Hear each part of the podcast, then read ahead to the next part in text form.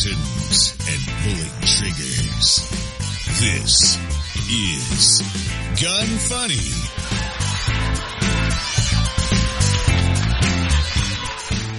Welcome to Gun Funny episode 84. Today we're going to chat with Dave from Silencer Shop, make a prank call about an unorthodox weapon for self-defense, and talk about the Barrett 50 cal.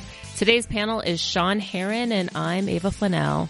Yep, and I'm super excited. It's Friday. I'm ready for the weekend. It's actually Monday.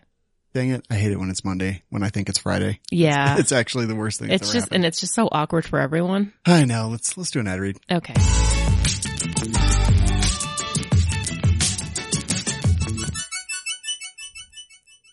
You know what I don't think we've talked about is the Manticore Arms, the Bren 805 M-Lock forend. Yeah, so I don't know much about Bren's, but I do know Manticore makes parts for them, and this one actually looks really good. It's, you know, it replaces the existing Picatinny rail, and it's just drop in and puts M-Lock on it and kind of updates, upgrades, and modernizes the Bren. And it looks really nice too. And it's only seventy nine ninety five. But if you use that code GUNFUNNY15, that will get you 15% off. Exactly. Go check them out, manticorearms.com.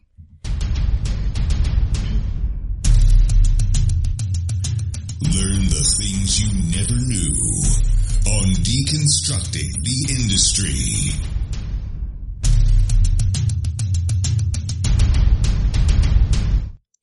Dave, thank you so much for making the time to meet with us today. Yeah, no problem. So tell us a little bit. I mean, we'll get into Silencer Shop here shortly, but tell us a little bit about your background, your experience. You know, I, I really come from the tech industry. I spent about 20 years working for Intel, VMware, companies like that, doing low level software development. Oh, wow. So then what got you into the gun industry? You know, I, my, my middle son was born 100% deaf in his right ear. So when he started getting old enough to start shooting, I bought a silencer and the experience was such a mess that I thought I would just help people in the local area do transfers. And it turns out there was more of a demand there than I thought. It kind of exploded on me. That makes a lot of sense. Kind of simplifying complex things uh, is, is right. always a bonus. What what got you into guns? You know, I've, I've been, you know, grew up in rural Missouri and have been shooting since I was a kid. As an adult, I really got into handguns partially because, I don't know, I, I guess I just got uh, obsessed with shooting accurately and shooting competition. It, anyway, that's what got me into it as an adult. Yeah, totally. That's awesome. really, I got obsessed with shooting handguns mostly just because I sucked at it. I, it probably sounds dumb. No, no. I no. always shot rifles as a kid, but the handguns just kind of sucked me in. Nice. I think, yeah, that actually makes sense. That's kind of how I was too. Handguns were weird. So I felt like a Yeah. challenge. And then shooting competition really helps you kind of develop that craft and skill. Yep. What's, what's your uh, favorite handgun? What's the one you started with and what's the one you use today? You know, I, I started with a Glock, probably like most people, and I kind of migrated through the XDs, and currently I'm on the M&Ps. So My man. it's a no, nothing fancy. Yeah. Just the best. Only the best for us. That's right. I love it. So you had this really complex system uh, of suppressors and you wanted to make it better. You had that IT experience. So first off, tell us what is Silencer Shop and how did that solve that problem? You know, I really people don't realize how much of a paperwork company we really are, and it's uh, and that's really our our primary focus is solving that problem of simplifying the process. But as part of that, it's tracking it, you know, managing where every single form is in the process at any given time. That there's really a lot more behind the scenes than people realize. Yeah, it's just a huge kind of pain. Yeah. we try to take that part of it on. So for customers, it's, uh, it's as easy as possible. hmm So how do you think Silencer Shop changed things? You know, I, I think Silencer Shop made silencers more accessible Mhm. to, to people. And I think, you know, when I first got into this industry, I would call up dealers and they would be mad at us because, you know, they wanted a barrier to entry. If people are going to buy silencers, then it needs to be complex so they know what they're doing. And it's, uh, I think the industry's really changed. I think people have embraced that let's make it as easy as possible mentality.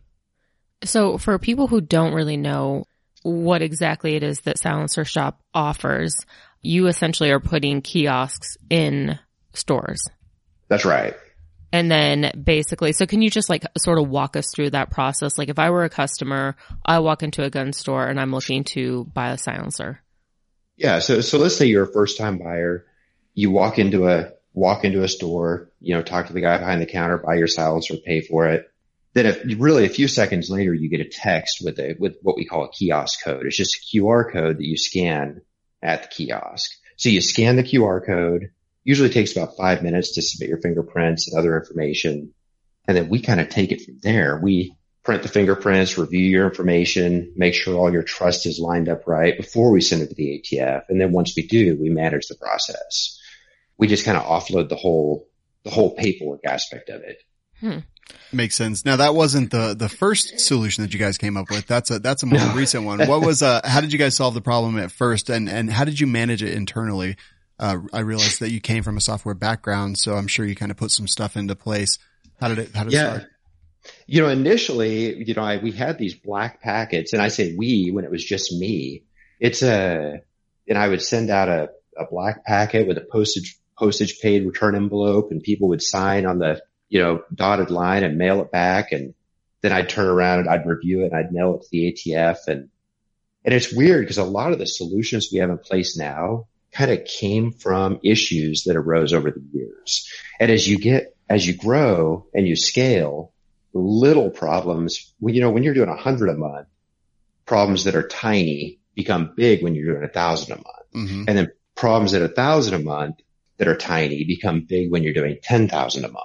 And it's uh we've continued to solve those problems, just kind of making our, our process more efficient and also catching more and more of the little things, right? So we don't have to deal with them down the road. Yeah, anyway, that was probably a roundabout winding answer. No, no, that's really, it's really But good. it makes perfect sense. yeah. And, uh, what has been the public response to the kiosks? Yo, people love them. And it's not just customers, it's dealers too. I think we're simplifying the lives of everybody involved in NFA. hmm And once you've been through the kiosk, you know, you buy, you come back and you buy a second one and the process literally takes a couple of minutes. You buy the silencer and instead of getting a kiosk code in your phone, you get the forms ready to sign generally while you're still talking to the sales guy. It's uh it really, really shines after the first time. Although it's, it's really smooth the first time too. It gets better. What's the process on the back end for, for this, for this kiosk? And I mean like on the ATF side, actually. So, um, Right. uh, you send in the paperwork, check gets cashed, then you wait forever and then it gets approved. But like, how is there anything on your side or the kiosk side or silencer shop at all that kind of helps the ATF deal with these things? Or is it just business as usual for them? No, we- we do several things. You know, like for example, on every single application we submit to the ATF, we generate a, a unique credit card number to pay the tax stamp. So when the ATF clears that tax, when, when they use that credit card number, our system picks it up within a few seconds, notifies the customer, and we know that the ATF actually got the application. Because as a general rule, forms that get to the bank there, there's typically about a three to five percent loss rate. And that's part of what we're trying to deal with is that, is that loss rate where, you know, we'll look at everything in a box. As soon as they clear, if there's one that didn't, we just automatically reprint it and send it back in. Hmm. Right. So there's no, you know, we're not sitting there waiting six months to say, oh, whoops, there was one that didn't show up. Yeah. The, uh, we also put a barcode in every form to kind of speed it through data entry to the ATF. Instead of them manually typing stuff in, they just scan the barcode and, and it pre-populates a lot of the information to reduce errors and kind of speed that process along as well. Yeah, definitely. And that, that virtual card system, like that's like what all the big travel companies and all that stuff uses. Yeah. Uh, Yep. very Oh, it works really well. Yeah, it makes a lot of sense. It allows easy tracking. That's actually very cool. How difficult was it to get the ATF's buy-in on, on that, On the kiosk, uh, on the barcodes and all that? you know, the barcode, the, the ATF was really, really good to work with on that.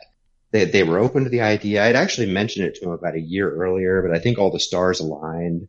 We came in, we did it. It was a, it was a pretty simple project. And we just did a tour there last fall where they were kind of showing it in, in action and it's, it's pretty cool. Yeah. I, everyone I've talked to that's used it thinks it's the most amazing thing ever. hmm It's just, you always think government bureaucracy and I think people get like an undue opinion of the ATF a lot of times. I think generally, Um, Yeah, I'll tell you, the guys at the NFA branch are pretty awesome. yeah, that's what and I it's, hear. uh, yeah, they re- they're all good people. They're trying to do their job. Like they're stuck in a system that's antiquated. hmm You know, it, it would be nice if it were updated, but I think it's uh, you know, they've got what they've got. For sure. Is that, do you think there's, uh, further things you can do with the kiosk system to help flow? Yeah, I, I do. In fact, we, we've got several ideas that we're kind of working on right now, but it's, uh, I, I hesitate to actually say them. no problem. Totally understand. So let's say like a storefront, they want to have a kiosk. What are some of the ownership benefits? of the kiosk. Yeah, aside from like making their lives much easier with paperwork and everything. You know, it's really most dealers, heck, I would almost say all dealers, they get these kiosks and their sales just skyrocket. I mean, they, they'll go from selling, let's say a dealer that's selling five a month, they get the kiosk in the store and all of a sudden they're selling 20 to 25 a month. It's, it's a giant difference Wow. because it's simpler for them. You know, you'll get a lot of guys in those stores, you know, they'll spend an hour, hour and a half on every form four, which takes them away from customers. And the customers prefer kind of the streamlined process as well. So you draw more customers in and the customers that are there tend to move through more efficiently. So you're not losing sales. hmm How many would you say are within the U.S. right now? You know, this is a little bit of a guess because I don't, I don't track it super closely. Elliot may know, but I think it's about, it's between six and 700 if I had to say. Okay. Wow. You know how many kiosks are out? That's actually, that, that's really cool. And I love to see stuff like that. That, that kind of, and it, it, it truly is innovation. A lot of people say we want to see innovation in the, in the gun world and then someone will innovate something and everyone just poo poos it.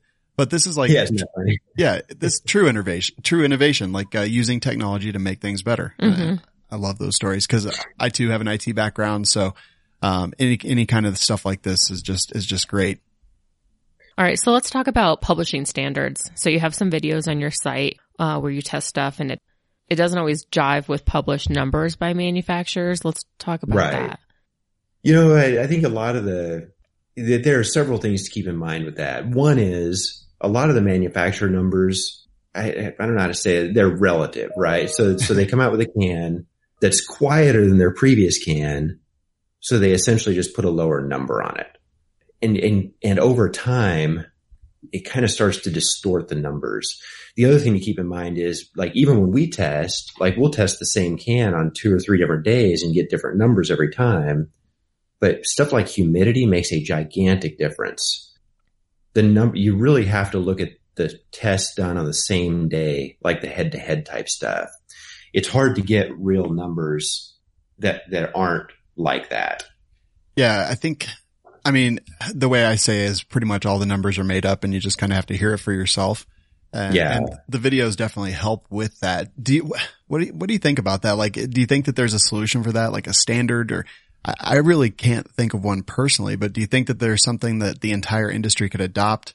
Like maybe SAAMI or something like that, where everyone kind of tests on the same level playing field, or is it just too subjective due to altitude? You know, I, to me, I think the solution would be you think of like the uh, the crash test rating type stuff, right? Where Mhm. you've got a third party company that's in a you know a controlled environment that's putting out the ratings that are actually comparable. In the case of the suppressor industry, you'd have to deal with stuff like humidity, heat, and have it be you know if you could replicate the same environment every single time you tested. And then, you know, basically charge for that, I guess, you know, because nobody's going to do it for free Mhm. uh, on the flip side, it, this really is a small industry. So that what I'm talking about would be a pretty big investment for somebody. yeah. Right. Yeah, I agree. How do you guys deal with that? Like, I mean, clearly there's, uh, suppressor companies, uh, you will list their stuff for sale at Silencer Shop. They'll provide some numbers. You guys test them. There may be other numbers. There may not be other numbers. Uh, you may test it. You may not test it. Kind of, how, how do you guys as a company deal with that discrepancy if there is one? Yeah. I think a lot of times it really comes down to we just provide the data. We don't try to interpret it. Right. As far as the, uh, you know, let, let's say we test a can and it tests way, way louder than the manufacturer says or quieter. It can go either direction. Mhm. We kind of put the numbers out there. We try to test multiple things on the same day so you can kind of see how it compares to other things in a similar class. But it's uh that other than just putting the numbers out there, it's it's hard to really uh, say this one is quieter than that one. Although you can to some extent say that. Definitely. But it's uh, as far as the ones that are really close. Once again, we just put the numbers out there and let people kind of look at them. What brought about your individual testing standards? You know, a lot of it was like, especially when Silencer Shop first started, there was so little data out there. Even how we do it is has kind of, I guess, evolved over time. We try to get better and better at it. I think right now we're actually we're getting pretty good, and we've got pretty good equipment too, which also contributes. Mm-hmm. Definitely. You know, we, I've seen stuff come into this industry where it's like, you know, people use their iPhone to to sound meter it and put crazy low numbers. It's like, yeah, that's that's just not real. Yeah, that is. But it still can sometimes. that, that is pretty crazy. Uh, we are talking to Dave Matheny from Silencer Shop. We're going to take a quick break and hear from Hackett Equipment.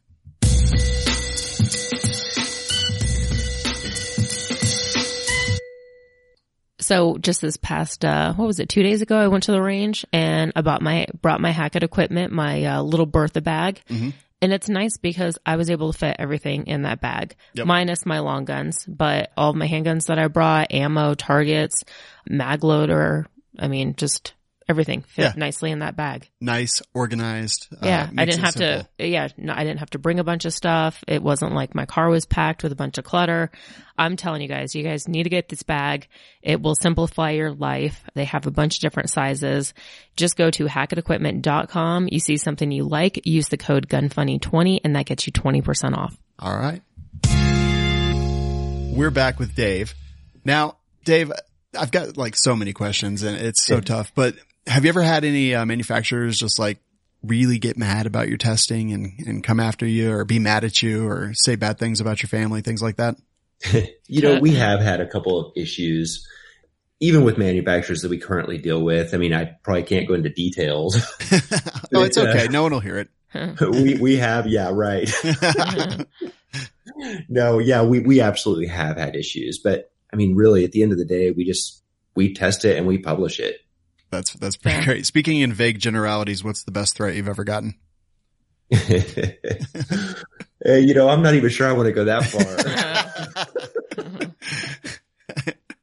Uh, Let's I- just I put love it this way. His dog has a dog. Exactly. That- that's right. His dog has a guard dog. yep.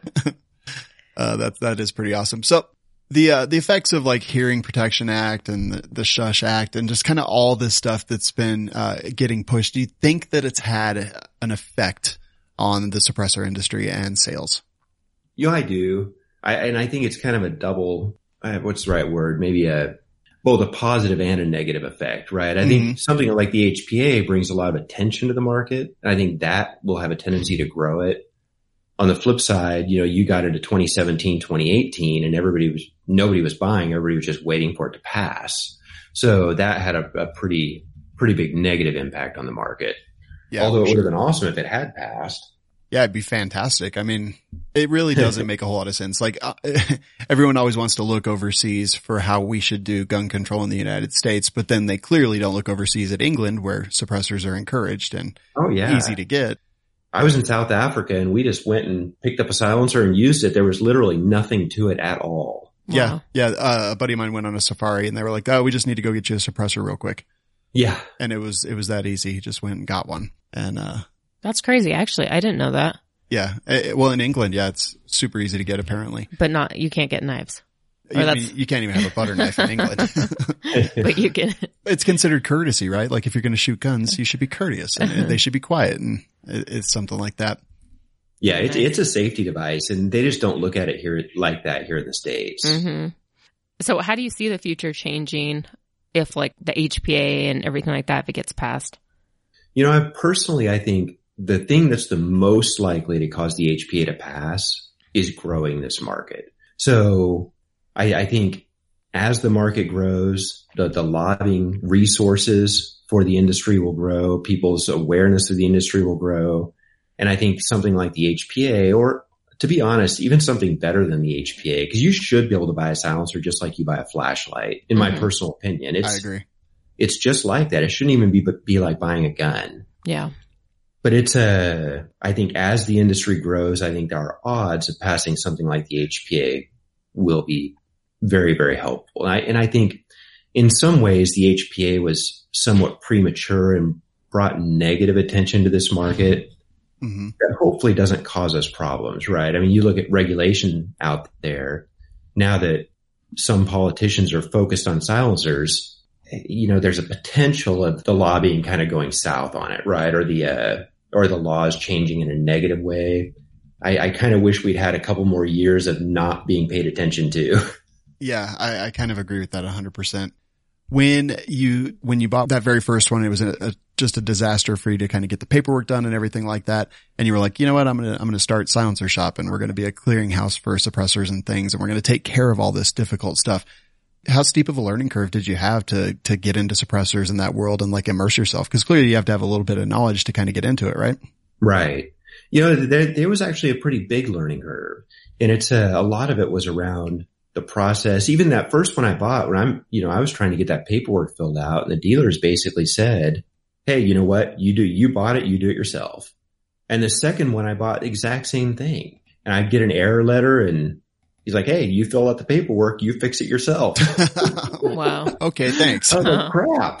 I'm glad I'm paying you a hundred dollars. What's that? I tell him I'm glad I'm paying you a hundred dollars for Right. nothing. Yeah, right, right. That there was a big learning curve, but a lot of it was, you know, once you kind of get it figured out, it's not really overly complicated. A lot of it is just dealing with minutia. It's like filling out your taxes, right? It really is very comparable to that. Uh, you gotta love bureaucracy. I know, right? Yeah. So I'm kind of curious, like, what are some of your favorite silencers out there? You know, I, I, I hesitate to, to really, I know. I was kind of thinking, uh, uh, I was debating asking you, but but I, I will say a couple, a couple, there are some that I, that are really, I think some of the, I guess, industry leaders right now. I think you mentioned Kevin before. I think he makes a, some really, really good cans just in general. I think Dead Air's got some awesome models. So does, uh, so does Rugged. I mean, there's just a lot of good stuff out there right now. mhm. It's probably the best time. It's probably the best selection of silencers that I've ever seen. They, and they just keep getting better. What a time to be alive. Yes, Yeah. it is. Speaking of time, doing the kiosk systems and kind of computerizing a lot of the stuff that you guys have done behind the scenes, especially with barcodes and all that, you've been able to pretty clearly at least predict or if not predict, track ATF wait times, which I think is a pretty incredible service that you guys do provide to the public. Tell us about how that got started, how you implemented it, and uh, whether you think people appreciate it. You know, I think people really, really do appreciate it. And it's a really, I think a lot of that just came from, you know, we had the data.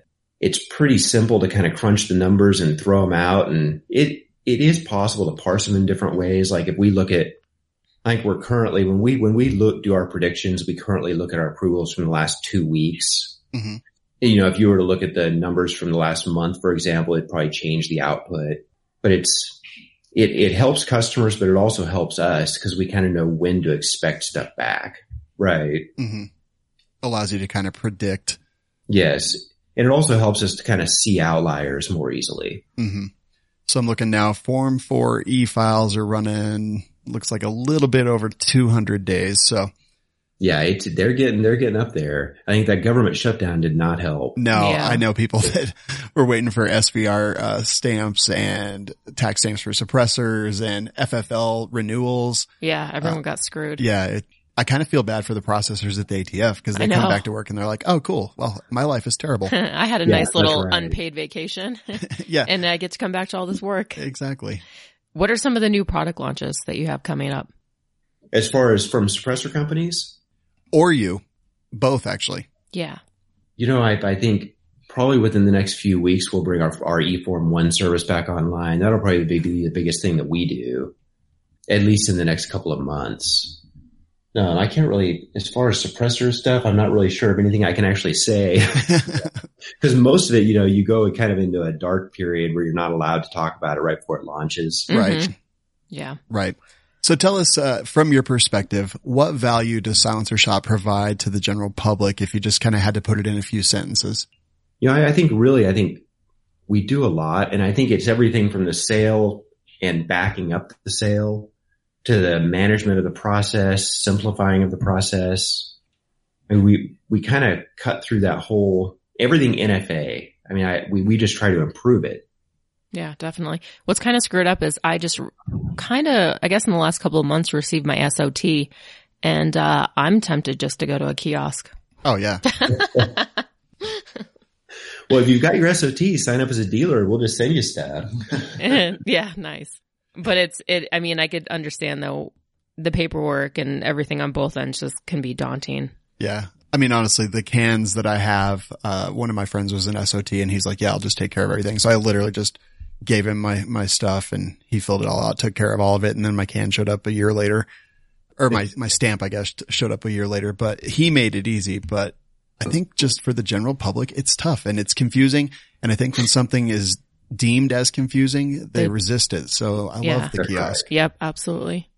And But I- post 41F, so in mid 2016, things really did change. They, a lot of complexity was added to it that really wasn't there before. You know, you start dealing with fingerprints. Is your photo within a year? I mean, a lot of stuff like that that just wasn't there before 2016. hmm I was looking at the wait times just a couple minutes ago and it seems like the e-file is coming back faster than just the form for individual paper, which I think we would all expect. But do you, do you see that number coming down more as they either catch up with backlog or just get better at the new system? You know, the basically for, for e-forms right now, the only forms that really matter to customers that go into e-forms are form ones and form threes. Form threes, they've got that down to almost instantaneous and form ones are very, very fast as well. I, I think the form fours, it's hard to really predict, but I, from everything I see and hear from ATF, I suspect they're at least a year out Hmm. before those form fours hit the market. And I, I think that actually may be basically being optimistic. Yeah. Dang. Wow. Sorry, man. I'm suddenly so depressed. Um, and then with all the changes that you talked about just a couple of minutes ago, what do you think is the best way for a person to do it now? Trust, individual, like what do you guys recommend?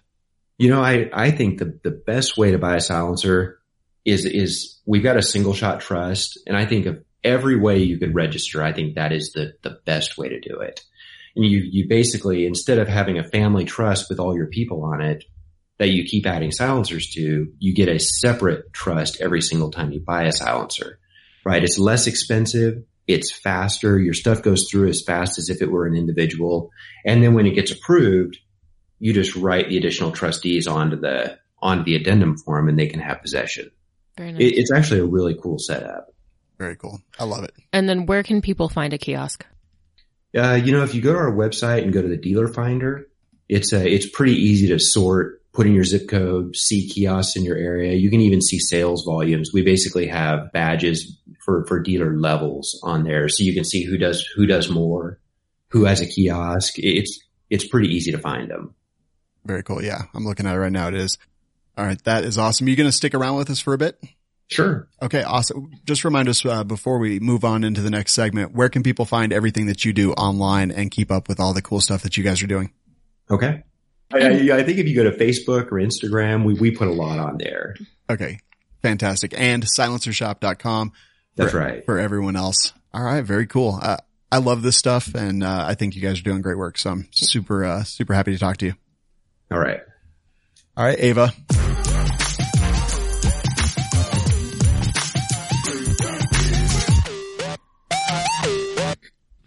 That was much longer audio than I meant to play. Yeah, I know. I looked over and you were freaking out and I was like, it's all right. It's cool. It's a cool song. Yeah, I like it. It's a good jam. Yeah. I, dance to it.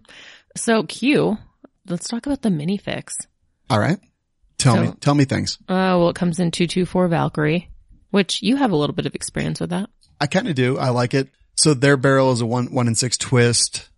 That's Pretty what good. my barrel is in as well. I, I kind of like 224 Valkyrie. Like I realize it's kind of a, a hipster thing and I wanted one and I did it and I've shot it out to a little bit of distance, 500.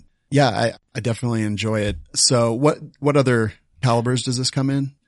I think 300 Blackout is coming soon. Okay, very cool. So yeah, the 224 Valkyrie in the mini fix runs about 29.99 and also, I mean, we're talking to Silencer Shop. They've got a lot of suppressors out there as well. Mm-hmm.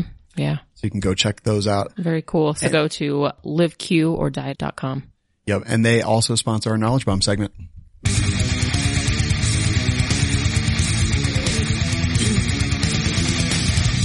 dropping wisdom, slinging truth. Prepare yourself for knowledge bomb. All right. So in 1954, a famous rhythm and blues singer, Johnny Ace, died after jokingly pointing a gun towards himself and accidentally shooting himself with it. His last words were, it's okay. Gun's not loaded. See? Yeah, true. Uh, Why do I feel like this happens though more often than not? Yeah, I know. It's just silliness and people mishandling guns. So apparently it was something that he did pretty often. He carried a little 32 caliber revolver with him wherever they went. Uh, he would sometimes shoot roadside signs out of the car window as they would drive by. No, that's really smart. Yeah, yeah. And then he would play with it and kind of just chuck it around in his hands, uh, backstage and before and after shows and things. And yeah, he was just doing it and the band said, Hey, knock it off. And he said, it's okay. Gun's not loaded. See, pointed at himself with a smile on his face and bang. That was, that was the end. So pretty sad, had a pretty bright future. I had just bought a 19, what, 55 car, uh, brand new car right off the lot that day. And this happened just a few hours later. So pretty sad. And just a reminder, be safe. And don't get complacent. Don't get complacent. Absolutely. Next, uh, John Moses Browning not only designed the M1911 handgun, but also the M250 caliber machine gun, the Bar automatic rifle, the 1887 lever action shotgun, the Auto 5 semi-auto shotgun, the Winchester 1894 lever action, and so many other designs and calibers. Yes, our, our Lord and Savior, John Moses Browning, he did invent a lot of stuff, but also a bunch of cartridges like the 50 BMG, the 45 ACP, the 380 ACP. Uh, he was a very prolific inventor. And, uh, you know, a lot of the stuff that exists now exists because of him. 1911, the high power, uh, and the BAR. So just very, very good stuff. I highly encourage anyone out there to go look at his Wikipedia page and just realize what a legacy he left behind with his inventions, patents, and everything else that he did for the arms industry in the United States Definitely. and overseas. A lot of stuff with FN as well. All right. All right. That'll do it for Knowledge Bomb. All right, let's talk about Manticore Arms. So I have a funny story. Uh, I went, I've been going to the range a lot and I was just there and we had two 1022s. We had mine and, uh, my co-host on WLS, Nick was there as well. And we were shooting his and then he picked up mine to shoot, uh, one of the suppressors, the Bitty by Bowers group. And he, as he ejected the mag, he's like, Oh, what magazine release is this? And I was like, Oh, it's Manticore Arms. And he's like, Oh, this is way better than mine. I just thought that was actually pretty cool. So it's a pretty, it's super easy to put in, super inexpensive and all available at manticorearms.com. It's just the 1022 mag release. And then use the code GUNFUNNY10 and that gets you 10% off. They also sponsor our prank calls. They do. It's time for prank calls with Malcolm and Gertrude. Honey!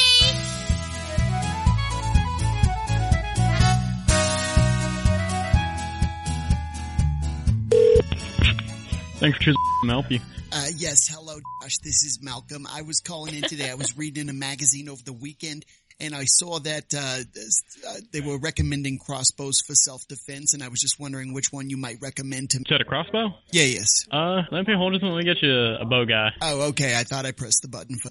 Oh yeah, I'm the one who picked up the phone. I'm not. That's my bad. Okay, Uh, yeah, let, let me hold just a minute. thank. Closer. Yes, hello. So I just talked to them, and uh, pretty much anyone will will do you.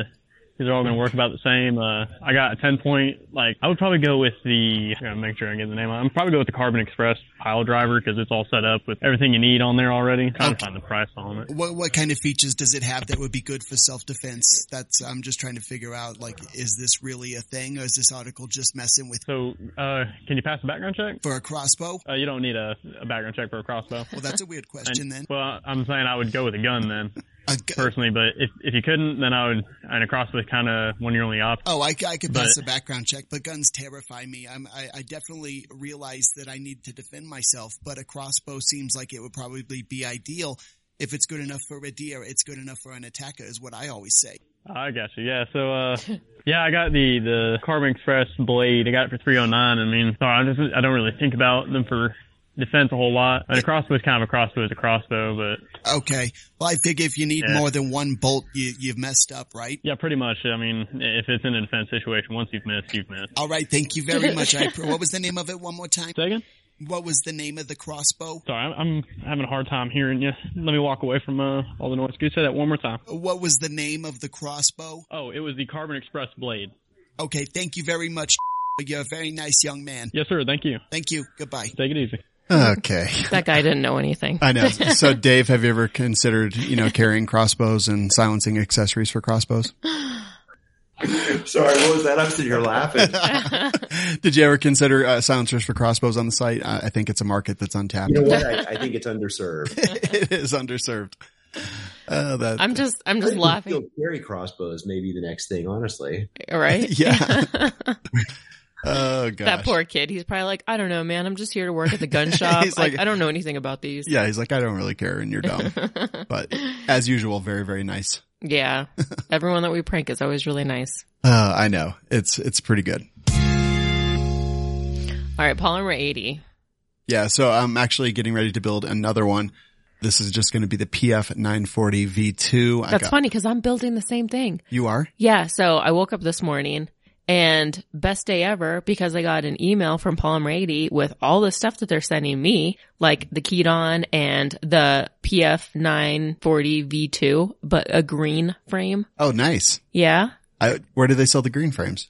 I don't know, Dang. but they're sending me a green one and all I know is green goes really well with my eyes. So very cool. yeah, It's it's important to fashion uh, accessorize. you have no idea, uh, clearly, I have no idea.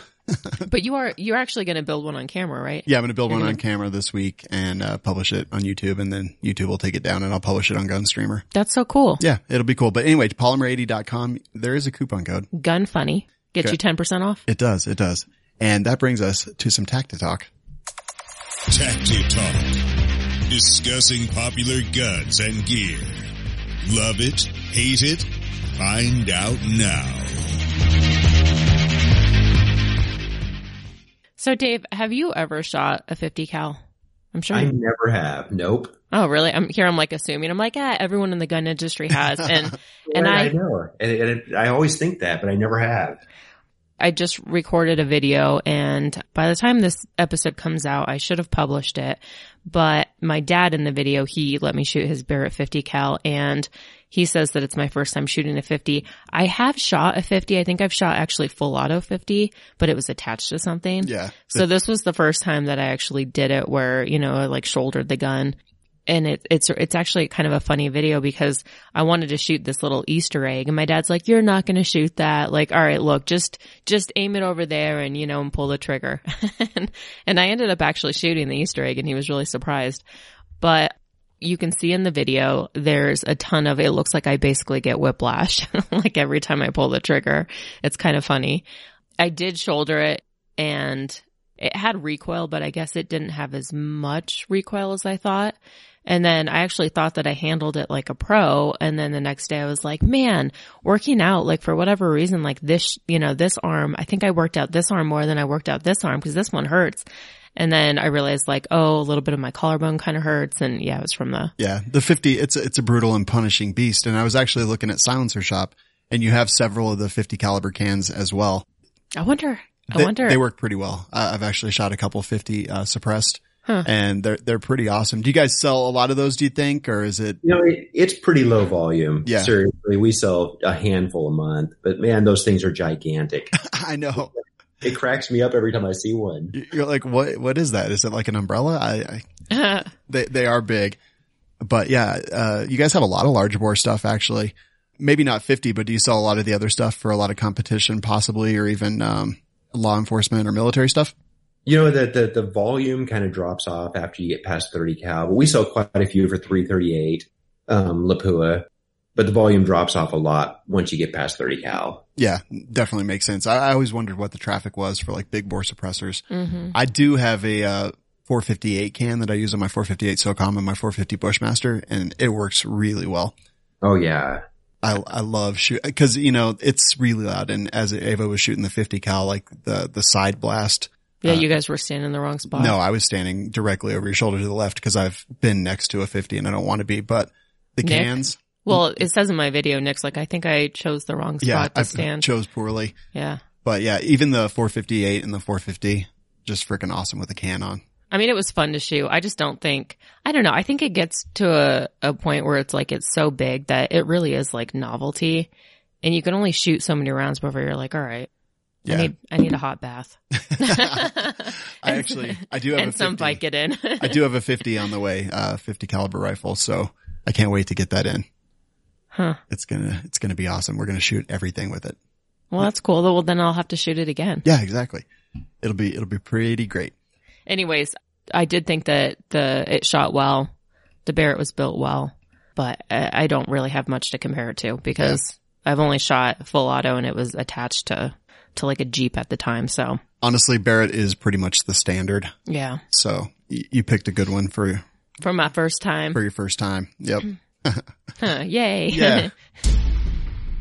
All right. It's time for some iTunes reviews and we're just about ready to wrap up. So iTunes reviews, if you haven't left us one, go leave us one. We really appreciate it. Also Facebook, same thing. You can go to the Gun Funny page and uh, leave us reviews there.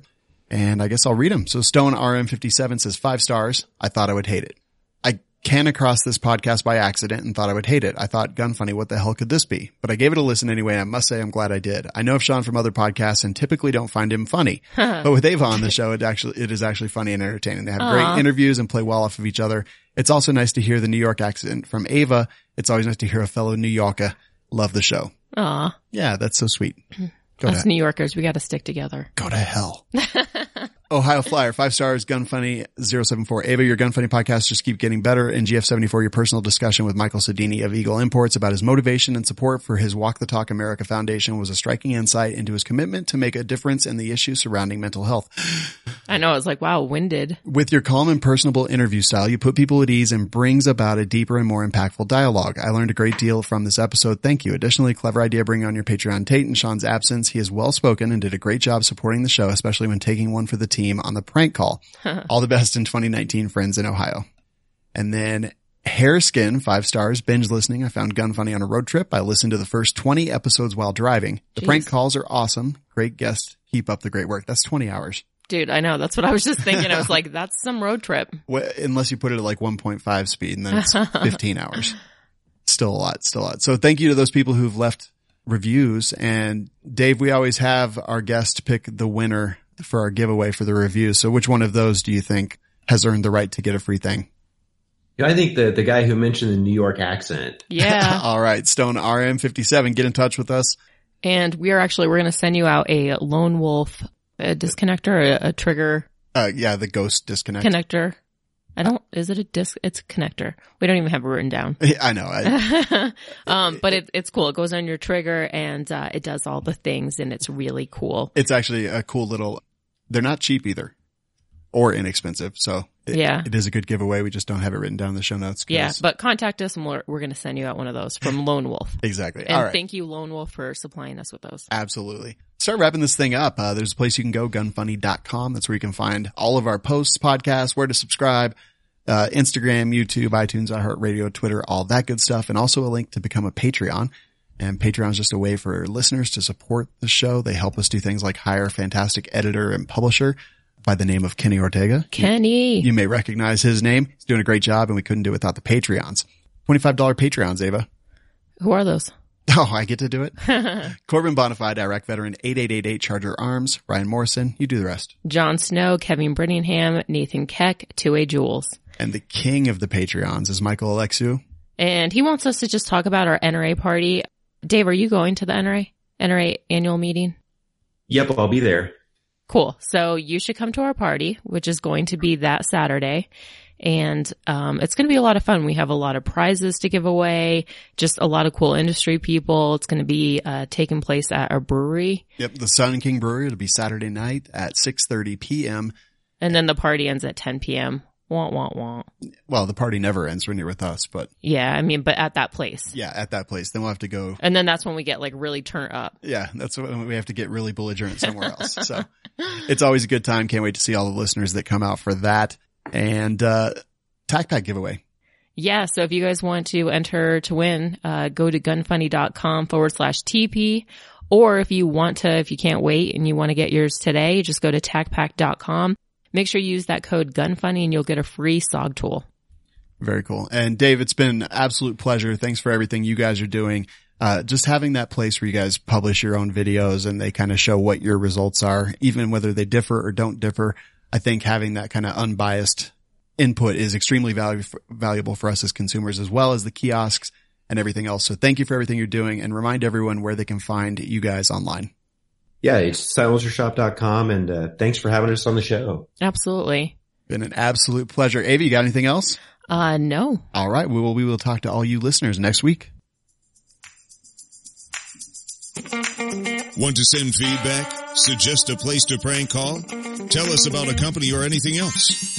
Go to gunfunny.com forward slash contact.